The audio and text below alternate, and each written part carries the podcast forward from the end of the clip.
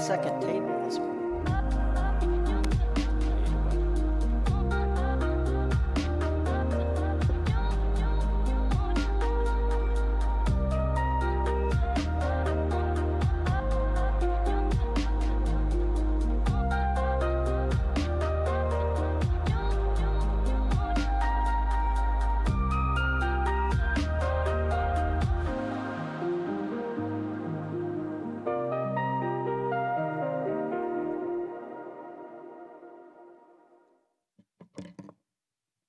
Good morning.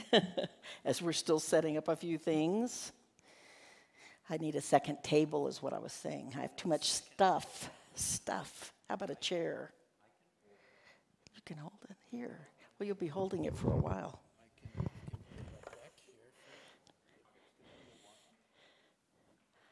Okay.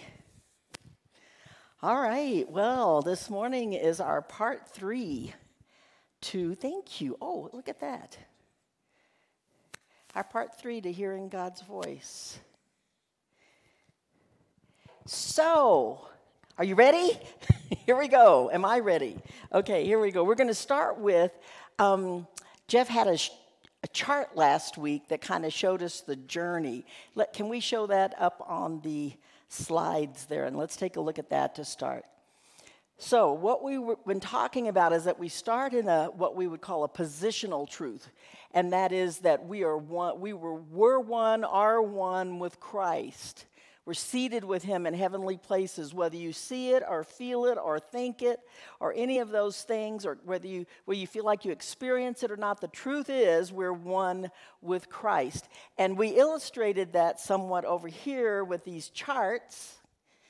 And um, we used, you can't tell who we used here. Okay, here, this, I think, we had a J for Jesus, and we had a G for God, and uh, an H. I don't know who we had in there. That's kind of the point. Is and over here, I think we started with a C for Carol, and Jesus was in Carol, and God was in Jesus, so God is in Carol, and Jesus, Carol's in Jesus, and, and we're so one that you can't tell the difference. And we could do that with any of our names as an illustration. We could have an M for Matt. Matt's in Jesus, and God's in Jesus, and, and Jesus is in God, and God is in Matt. And, and it's, we're so one, you can't hardly, this is just a little illustration that never, there's no good, perfect illustration when it comes to God, you know, but this is somewhat of an idea of what it might be like to be one with God. And that's where we really are on the inside. We're starting there. When it comes to hearing God's voice, we're not separate from God. He's not out there. He is out there, but He's also in here. He's everywhere, and He's in you. And then we had a second illustration for that, where this is God, the gold man, or orange kind of man here, person. That's, that's our representation of God. And then we had this brown man with God living on the inside of him. And then as we renewed our mind, God began to live through us.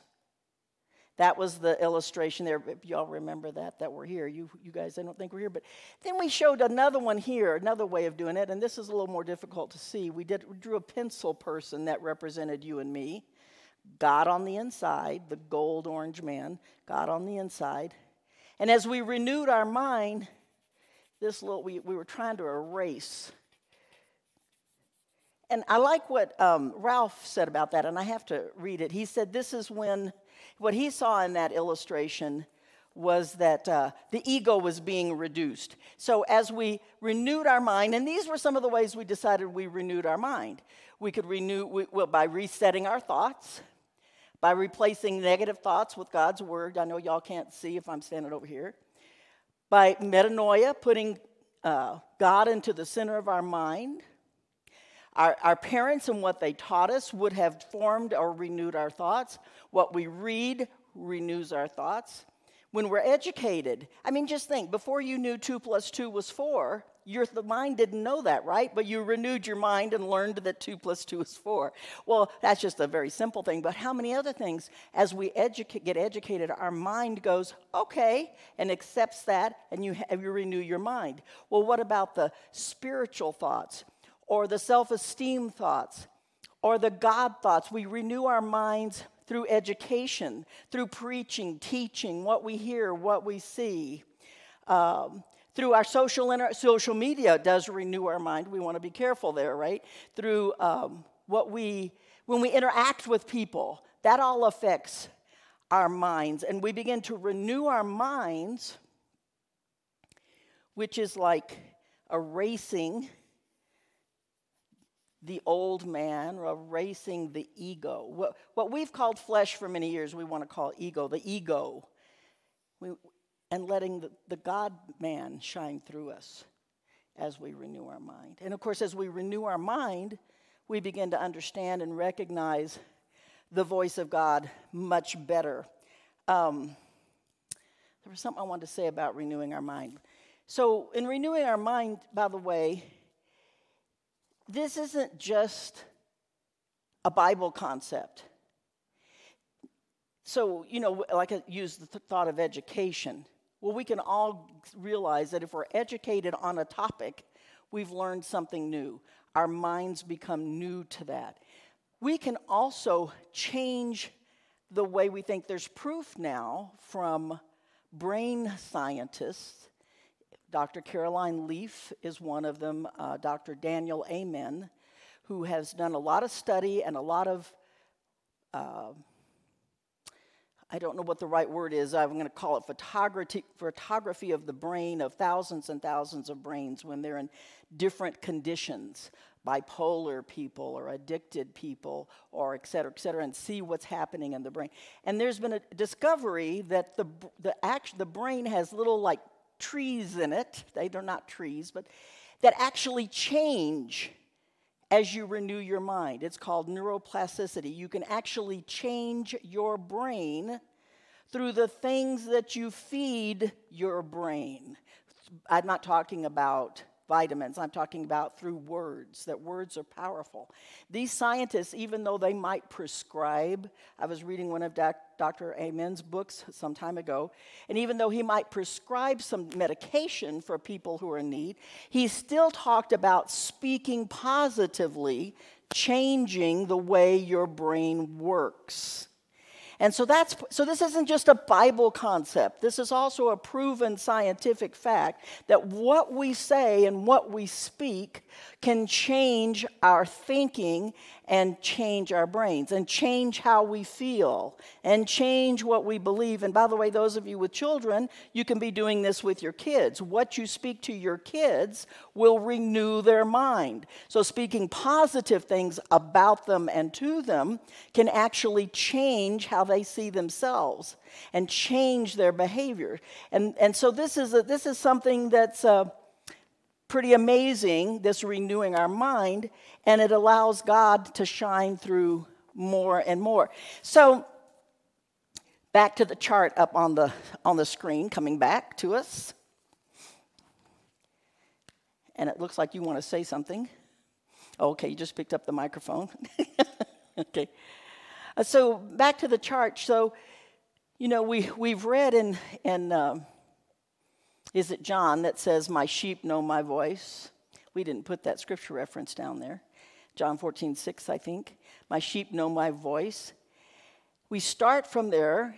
We go through this transformational process of renewing the mind till we get to what we're going to call a place of rest, that we do know his voice, and a stranger's voice we won't follow.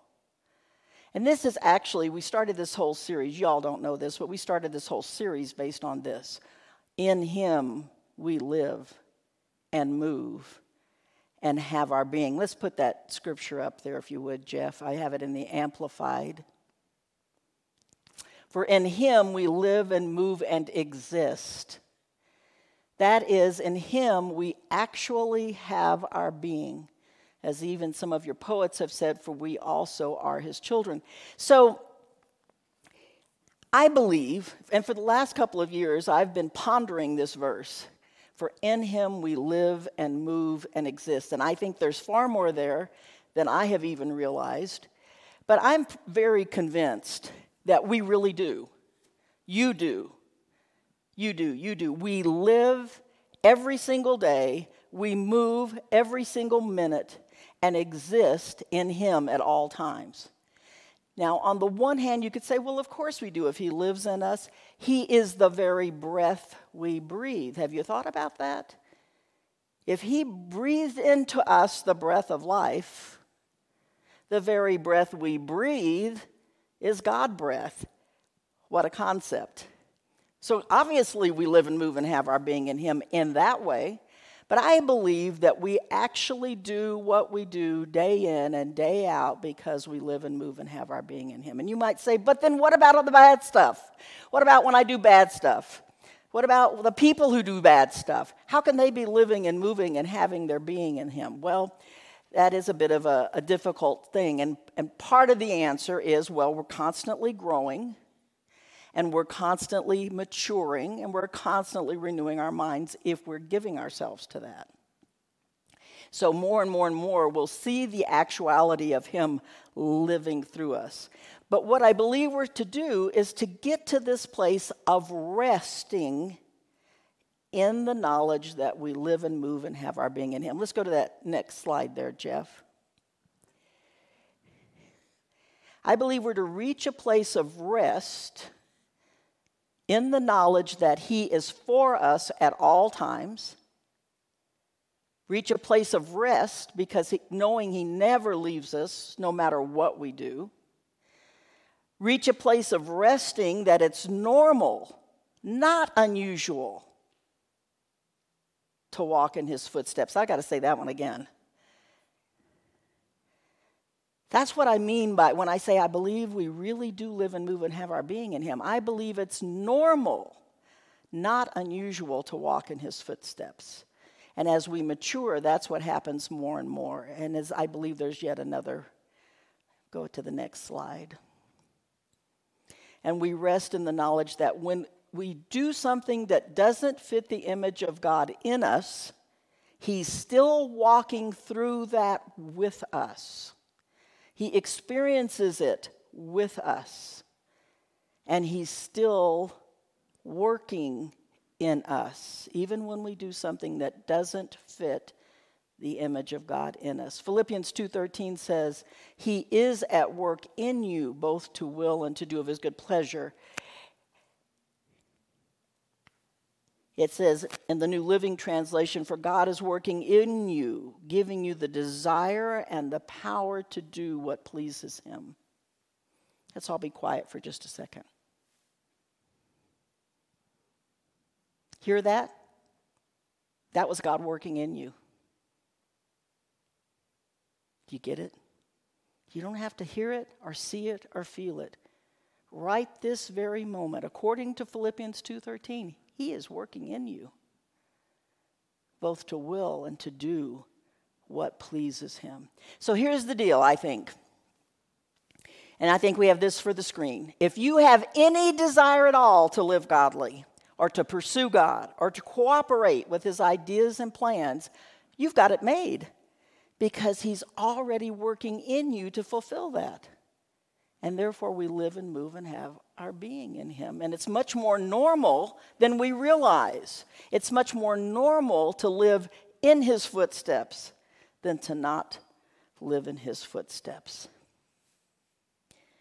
And the road to get to this place of resting and maturing and that the sheep know his voice is that transformation and renewing of the mind. So that's John chapter ten. Oh, ten. Verse four and five. When he brings out his own, he goes before them, and the sheep follow him, for they know his voice. Left side of our chart. A stranger they will not follow. Right side of our chart. So what we've submitted to everybody is, for your, your thinking about this and praying about this, is that that middle parts, that's a journey. The positional t- truth of we know him. We already know him. We already know his voice. Well, if we were perfectly in his presence and there was no- nothing else going on, evil in the world, we didn't have our f- fallen body and mind to deal with, all of that, we would perfectly know his voice. But there's so many other voices contending for that voice, that space that wants our attention. And so we have to discern. And yeah. Nina's been laying that groundwork, and then last week as well. But Jesus, the expectation is that all day long, Jesus is speaking to us. And working in us. Yeah. And working with it, us. It just never stops. And I experiencing mean, life in us, through us, with us. In fact, I would I would suggest that even when you do something bad, Jesus is still speaking to you. Yes, that's kind of what I was trying to say. Even when you make a mistake, you flub it, you do something bad, you've maybe erred in your way, you know you're not doing something pleasing to the Lord, or you're being contrary, or whatever it might be.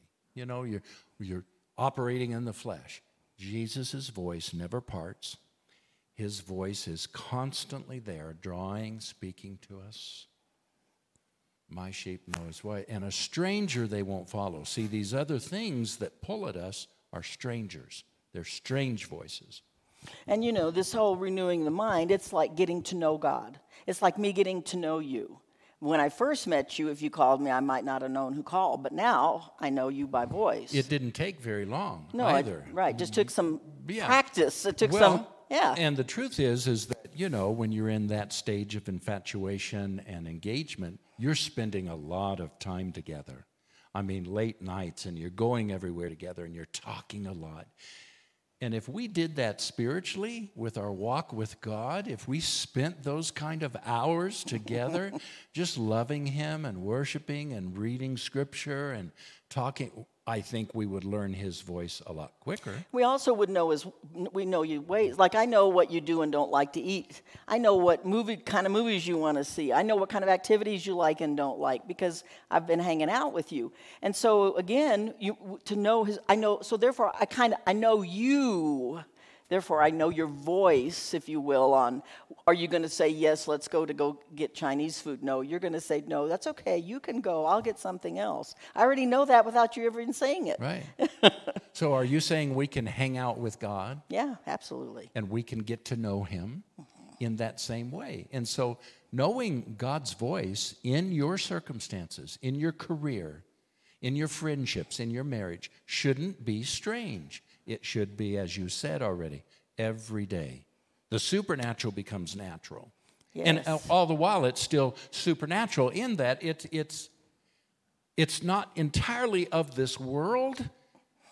I don't believe in the dualism of that world and in this world and over there when we get to heaven and now and, and that sort of thing.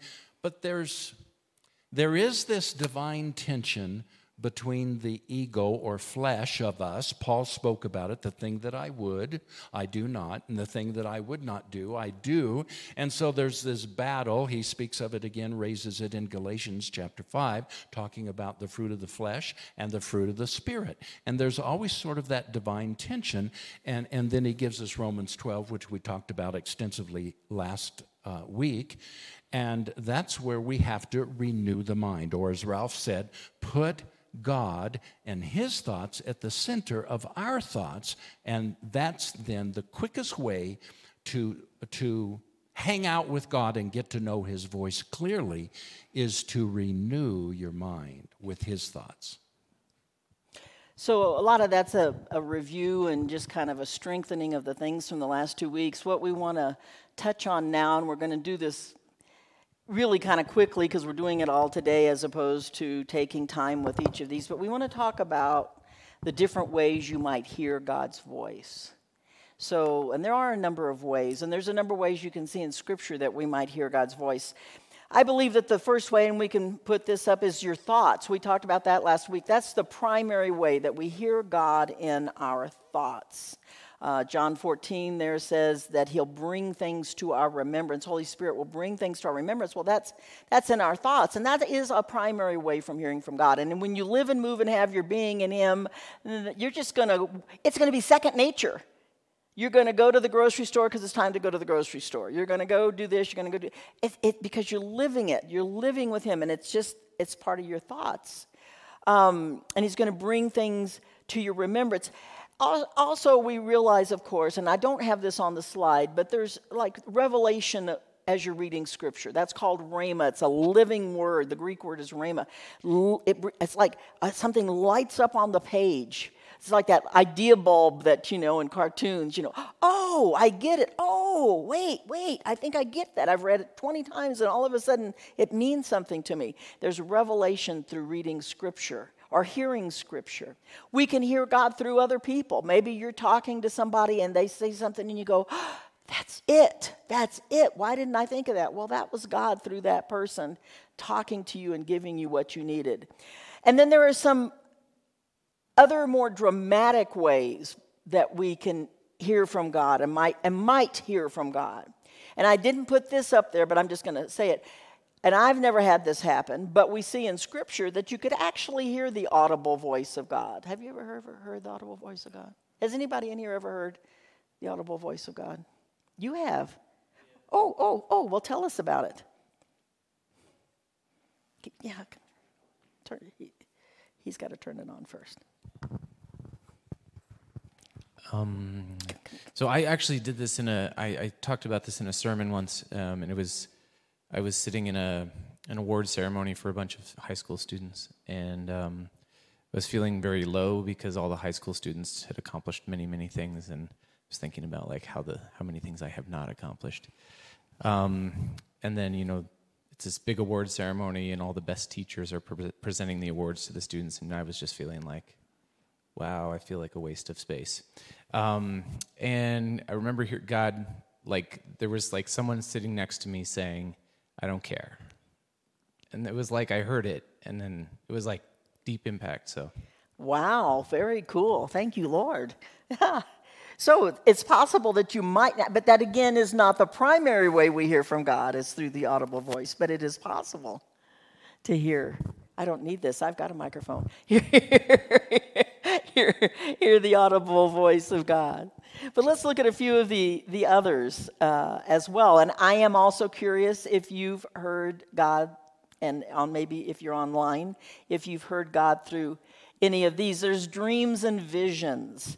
In Acts chapter two, it talks about in the last days, there's going to be, the old men will dream dreams and the young men will see visions. And there's definitely visions and dreams. Joseph of the Old Testament, you might remember, he had a dream about how, oh gosh, I, I didn't look it up before I, I, did, I uh, came, but about how he would be over everybody and they would bow down to him. And that dream actually came true later in life, but it got him in trouble in the meantime. And then when he was in, in prison, and the uh, cupbearer and the baker of the king, the Pharaoh, had these dreams, and he was able to interpret them. Uh, and then they really did come to pass by way of interpretation, what he interpreted.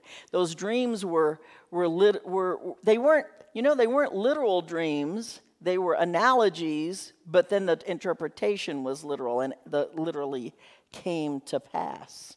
Which, by the way, is something to know about visions and dreams, is that oftentimes they're not, they could be literal, or they could be analogies. They could be something that you're going to have to figure out with God. You're going to have to say, so what did that mean?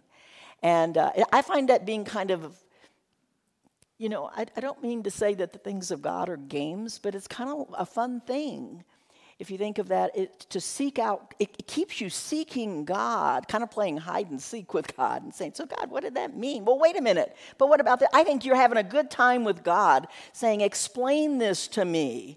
Clarify this to me. Lord, what did this mean? What did this, I've, I've gone through seasons of, um, well, the next one is see, seeing objects. This is one that's been big in my life, seeing objects and seeing things in nature. You also have to interpret those things. Those often are not uh, literal. Uh, and, and, and in the Scriptures, you can find that Jeremiah did this in chapter eighteen. God told him to go down to the potter's house. And as he watched the potter forming the clay, he heard the word of the Lord about what God was doing was it, with Israel, that was just like the potter, what he was doing with the clay.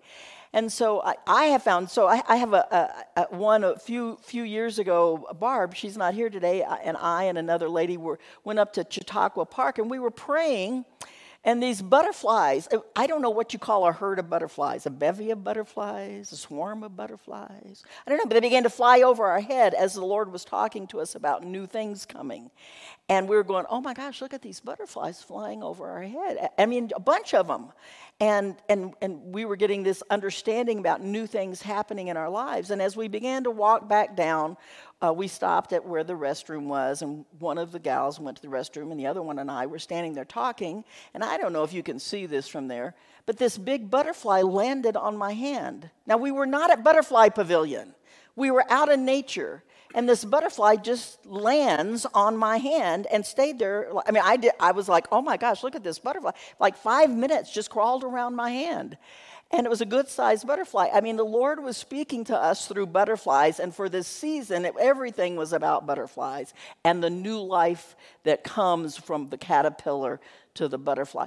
And that's one of the areas I know that the Lord has spoken to me with, with objects. Then I went through this thing in the last couple of years with birds, and birds were everywhere. We had bird birds nests on our wall. We had birds flying into my practically into my car. Birds were everywhere. The Lord was speaking to me through birds, and now I hardly ever even notice birds. It seems like it goes in, in seasons. And um, that may or may not be how the Lord might speak to you. But it does require interpretation. And you do have to say, okay, Lord, well, so what does this mean anyway? What does this mean to my life? What is it you're trying to say to me um, as we interpret the dream or the vision? You know, a vision I remembered that we've never quite figured out what it meant? I think I've only had one vision. I've had lots of dreams. I dream every single night. And so I have a little bit of a hard time finding interpretations in dreams. And the people who have talked to me about interpretations of dreams, classes I've been to about interpreting dreams, they haven't uh, connected with me. Um, but they might connect with you. But I had this vision when we were in Finland the very first time. Do you remember that? And we were, we it was like the first or second night we were there. And we were going to sleep. And the room was dark. And there, and in my eyes was light. And I went, wait a minute. And I, I actually felt my eyes to see if they were open or closed, and they were closed. So then I opened my eyes, and there was no light. It was dark. So I closed my eyes again, and there was light. And I'm going, what is this? This is weird. And then I began to see this road, and it twisted, and there was trees on either side, and there was this kind of peach-colored light shining through the trees as this road twisted for a while. And I kept thinking, am I really seeing this? This is really weird. And then finally it just kind of faded back to black, faded to black, and it was gone. And in the next two days, we were driving down that road with the trees, with the peach-colored light coming through. But what I've never quite figured out is why did I see that? We've never. So Lord, I'm asking you afresh, why did we see that? The only the only understanding I have is knowing that we were in the right place at the right time. It was kind of a confirmation that that's where we should be. If it means more than that, the Lord's going to have to reveal it. I don't know. That's the only vision I think I've ever had. Maybe, maybe we're supposed to. Maybe we're going to move to Finland. No. No. Okay. That's not what that means. Uh, uh, All right, Lord? Ralph says that a group of butterflies is officially called a kaleidoscope. Oh, how cool is that? A kaleidoscope of butterflies. That's cool. Yeah, there's, that's a whole new thought process yeah. of interpreting, yeah. interpreting that. The variety and the beauty. Thanks, Ralph. I'm going to ponder that one. Anybody else had dreams or visions? Anybody want to share an experience that, that you've had that has, you're, you all are smiling. Have you had something? Yay, nay? Okay, I think it's a yay. Okay, here we go. Uh, when I first met Matt, um, we knew each other a long time ago when we were kids. But then I re-met him as an adult, and I was a very dated single woman at the time. And um, after the first time that we connected, I had a dream that we were really, like, close, like, um, really good friends. Like, I could trust him and was very um, intimate with him in a way of friendship. And then that just kind of opened the door for me to not be so jaded and not, like, think terrible of him as being a man. And I, like, truly think that our relationship would have gone a different way had I not had that dream that gave me that feeling of trust for him. How cool is that? Well, thank you, Lord, for that, because we really like Matt. We're really glad you married him. That's very awesome. That's awesome. So that's a, one of the ways a dream might work. Anybody else have anything? Or, or Ralph? Let's see. Okay. So. Want me to read it? Sure, go ahead. In dreams. This is from Ralph. In dreams, God talks to people using their own metaphors and language. Dream interpretation often wants to mend us into a common interpretation, yes, which only works partially, cultural nurture. Yes, I to- thank you for saying that, because I had that had crossed my mind last night as I was thinking about this stuff, and I didn't write it down. That really it is has to do with, with your, because it has to do with your filters. And and your understanding of what something means, um, and and not just this. Th- there are li- plenty of lists out there of what things mean, and they might be helpful to you, but sometimes they don't. They they don't resonate, and that's because that's not what it's supposed to mean. What resonates with you helps you with your interpretation. So thank you for that. That would be true of dreams and the and the visions that aren't literal. That that uh, are. With metaphors and analogies and that sort of thing. See, that's important when interpreting prophetic things or when you're reading the book of Revelation or Daniel or Ezekiel, because they talk about things in those books and in those visions that the prophets are seeing that the prophets have no way of interpreting or or trying to explain other than within the scope of what they know and are used to, okay? And so they describe them in ways like, for instance, animals and multi-headed animals, um, serpents, they use that. They talk about arrows, flaming arrows coming out of the sky. Well, the truth is, is that when the Roman army came against Jerusalem in seventy A D and destroyed it and completely burnt it out, one of the things that the Romans did was throw, using catapults, the big fireballs. And, and to the people there, the only way that they could explain that was like flaming arrows coming out of heaven, flame balls coming out of heaven. And so uh, a volcano, how would how would somebody back thousands of years ago, without any of the science, explain of the eruption of a volcano? Well, they would certainly interpret it as fire raining down from heaven and that God was directly involved, when God may have not had anything to do with it. But within the scope of what they knew and, and their culture, and, and you know, they had to use the descriptions that they, uh, the metaphors and the language that they were used to. And so that's still still true today. It's still true today. Yeah, yeah. We, we do the same thing. Yes, we do the same thing. And Proverbs twenty-five two says this: "It is the glory of God to conceal a matter; to search out a matter is the glory of kings." Okay, well, we'll call ourselves the kings. We're the, you know, we're the people searching out these things. And and he, and you might go, well, darn, God, why are you hiding stuff from me? Because it keeps us seeking Him. It's an activity together. It's relationship. It's fellowship. You'll know what you need to know when you need to know it. If He chooses to talk to you in the way of a metaphor or a parable, like Jesus talked in parables, for instance, or, or uh, an analogy of some sort. Yeah, and, and so it keeps us seeking Him. Uh, and He knows that you'll you'll know what you need to know when you need to know it, sort of a thing. All right, another way we would hear might hear from God is uh, we would might, and I believe this is on that origin that last uh, slide as well, Jeff, to sense or perceive. Um, bu- a bubbling up. One of the words for the word prophet has to do with bubbling up, kind of a being stirred in your spirit and, and, and having this feeling of what's going on, or maybe just kind of a perception or or kind of a, a, a okay, wait, pay attention, a, a, a kind of an internal, quieter uh, light bulb instead of that revelation light bulb, but just nothing. And you have a, a recent example of I do. That. Mm-hmm. I, I have one that's a little bit older, and it was before we were married, and uh, we were engaged to be married, and I was working at a f- photographic lab, one of Denver, Denver's finest photographic labs. Now, this is not the Kodak high-speed film stuff that you take your roll of film in. Back then it was film, thirty-five millimeter. And, you know, they print you out the little prints in an hour sort of thing, all high high production, you know, low quality. This was custom prints up to thirty by forty wall size and bigger with custom framing and all of that. And I was very engrossed in that job. And and yet I had the call to ministry on my life. And the, the pastor that I was serving under uh, was open to me coming on and had actually made an offer. Well, to take that position, it was only going to pay me five hundred dollars a month. Well, and even back then, that wasn't and much. And back then, that was not it's a still, lot. Still not a, much. Even uh, I, and I, w- I was making four times that at the photographic laboratory. So this would be a huge cut in pay.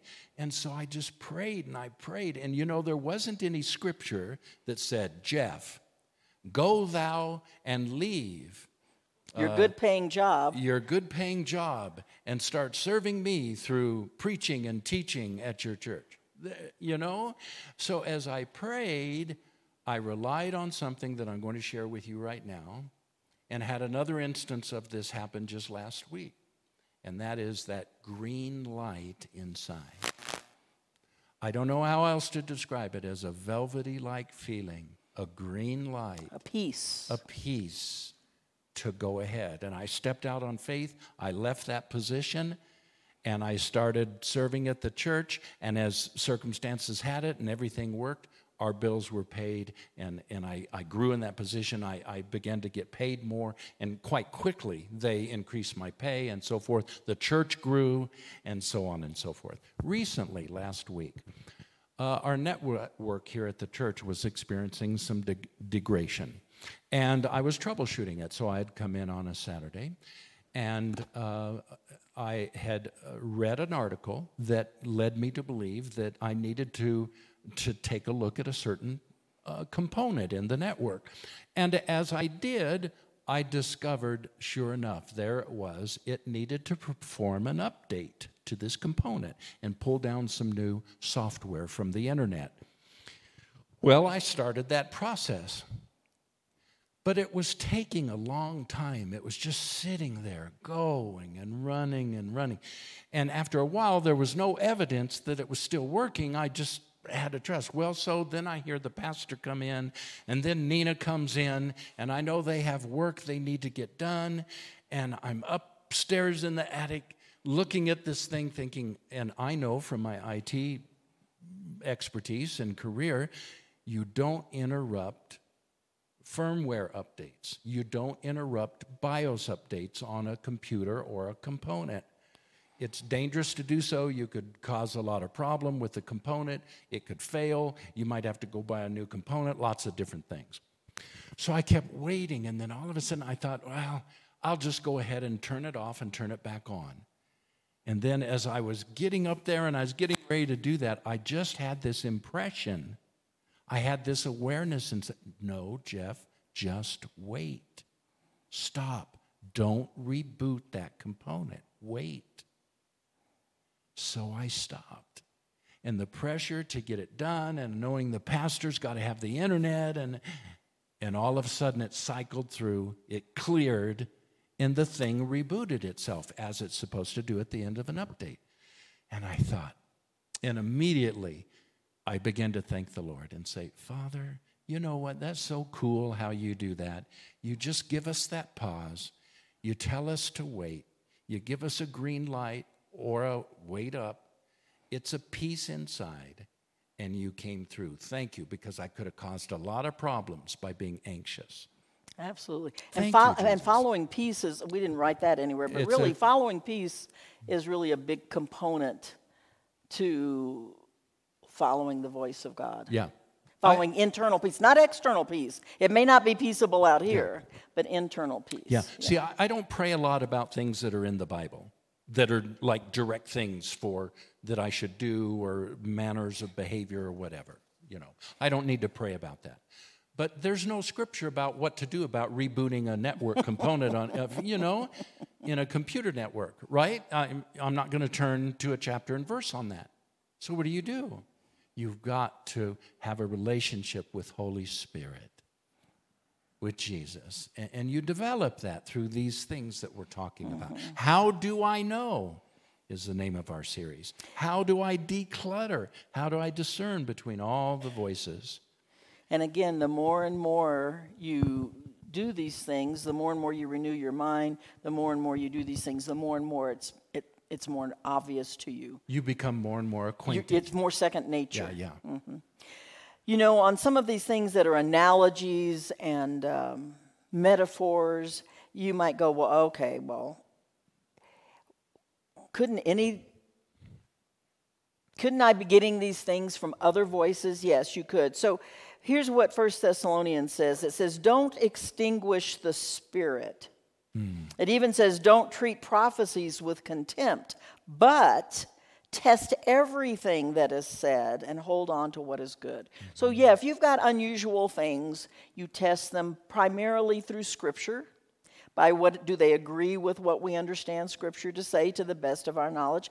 Also, this proverb says, in the multitude of counselors there is safety. So if it's really something important, go to people who you know are experienced, mature, wise, as much as can be, and, and run it past them and let them give you their input, because in the multitude of counselors there is safety. Um, and, and we're supposed to test even the Scriptures.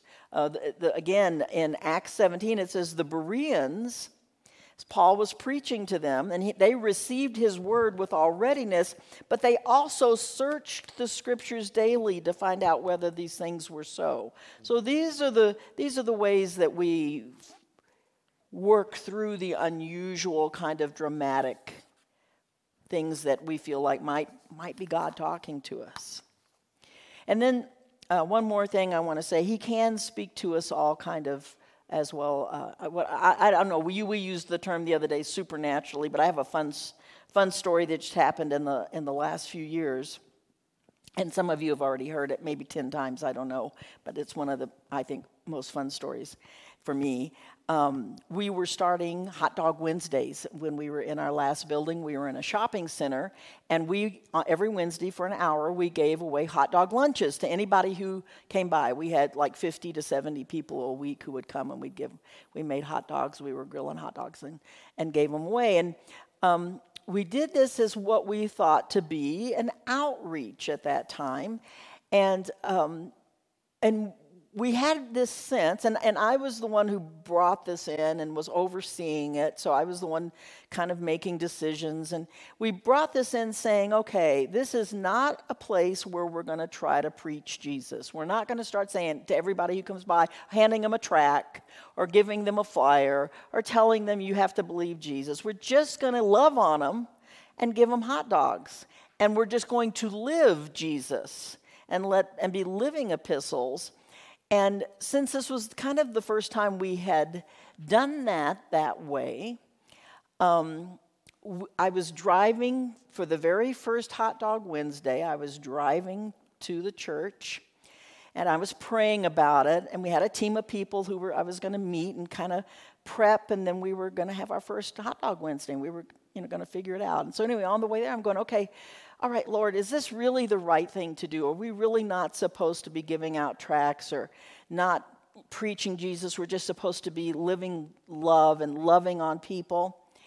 And I come to a stop right after that, come to a stop at a red light, and the car in front of me had a sticker on the back. Never seen one before, never seen it since. And it said, love people, cook them tasty food. Could that not have been a more direct answer to whether or not we were supposed to preach or just love and cook them hot dogs? Love people, cook them tasty food. That was a supernatural answer from God. You want a sign? I got a sign. I got a sign on the back of a car. You know, love people, cook them tasty food. That was such a cool, I was like, whoa, did that really just happen? And I still feel that way. It was just an amazing uh, touch from the Father that I'm sure he had fun with and I've had fun with. And now, of course, this is the way we live our lives. We actually live our lives this way where we just love people and uh, and just do what's ever at hand to do. And if this topic of Jesus comes up, if it's the right thing to talk about, if it's, then we do. Um, but, you know, I, I wanted to mention this. You might remember this. You mentioned green light a while ago. I want to talk about it in just a little bit different way.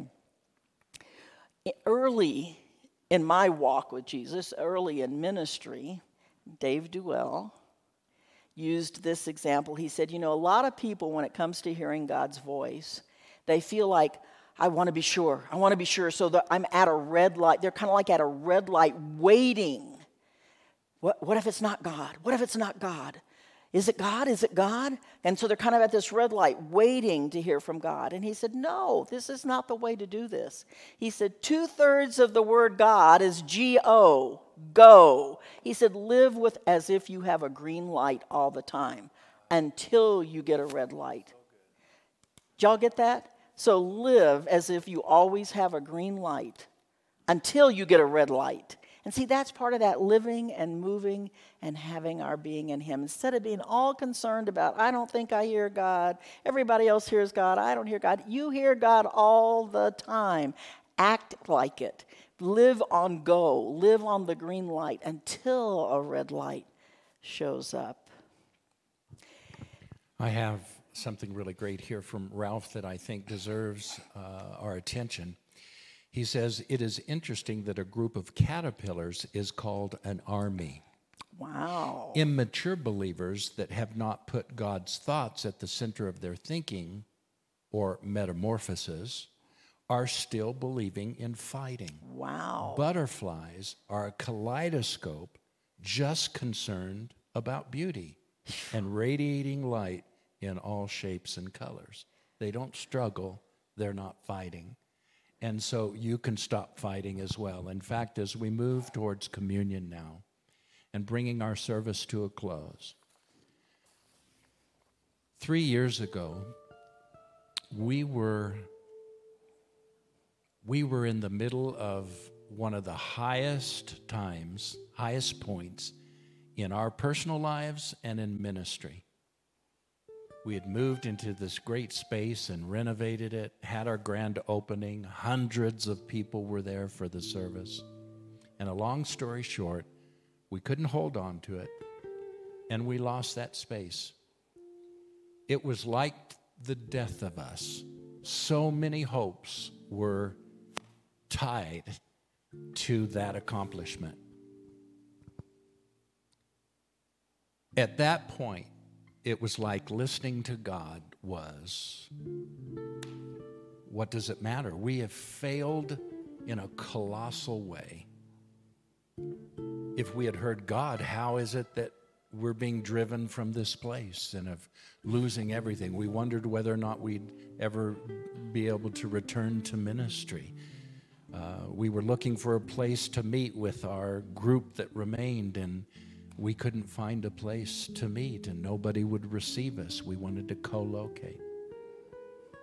Long story short, through a friend that I play racquetball with, we were introduced to this church, Saint John's Lutheran Church here in Thornton, and to the pastor, Pastor Wes Dunbar, three years ago. He opened his arms, they opened their arms, and we started meeting here. COVID hit shortly afterwards. Our sound system and screen and everything that had, they had never even had a screen in the sanctuary. All of that got installed. And three weeks after it was finished and all of our equipment was in here and they were taking advantage of all of this, these assets, COVID hits. And the Lutheran Synod, Rocky Mountain Synod, shut everything down for all Lutheran churches. From one Sunday to the next, everybody was isolated at home. In that one week, we put this church up on live streaming. And we went live streaming as well. The only people in the sanctuary were the people to run the camera and the and the computer and the pastor preaching for months and months and months during the first part of COVID there. Nina eventually went to work for the church and has become the pastor's assistant. I have become part of the church staff, and I'm working here as as well. We've shared Christmases and Thanksgivings and Easters together. There's uh, our worship teams have shared services together. There's this relationship now. Um, bingo, which we had already started, brought us through so many difficult times. And now Saint John's, hearing about our successes with it and what it's meant to us, started playing bingo about a year ago. And, and they're killing it. They're having such a great time and such fun with it. And it's being an income stream that was desperately needed now at this time.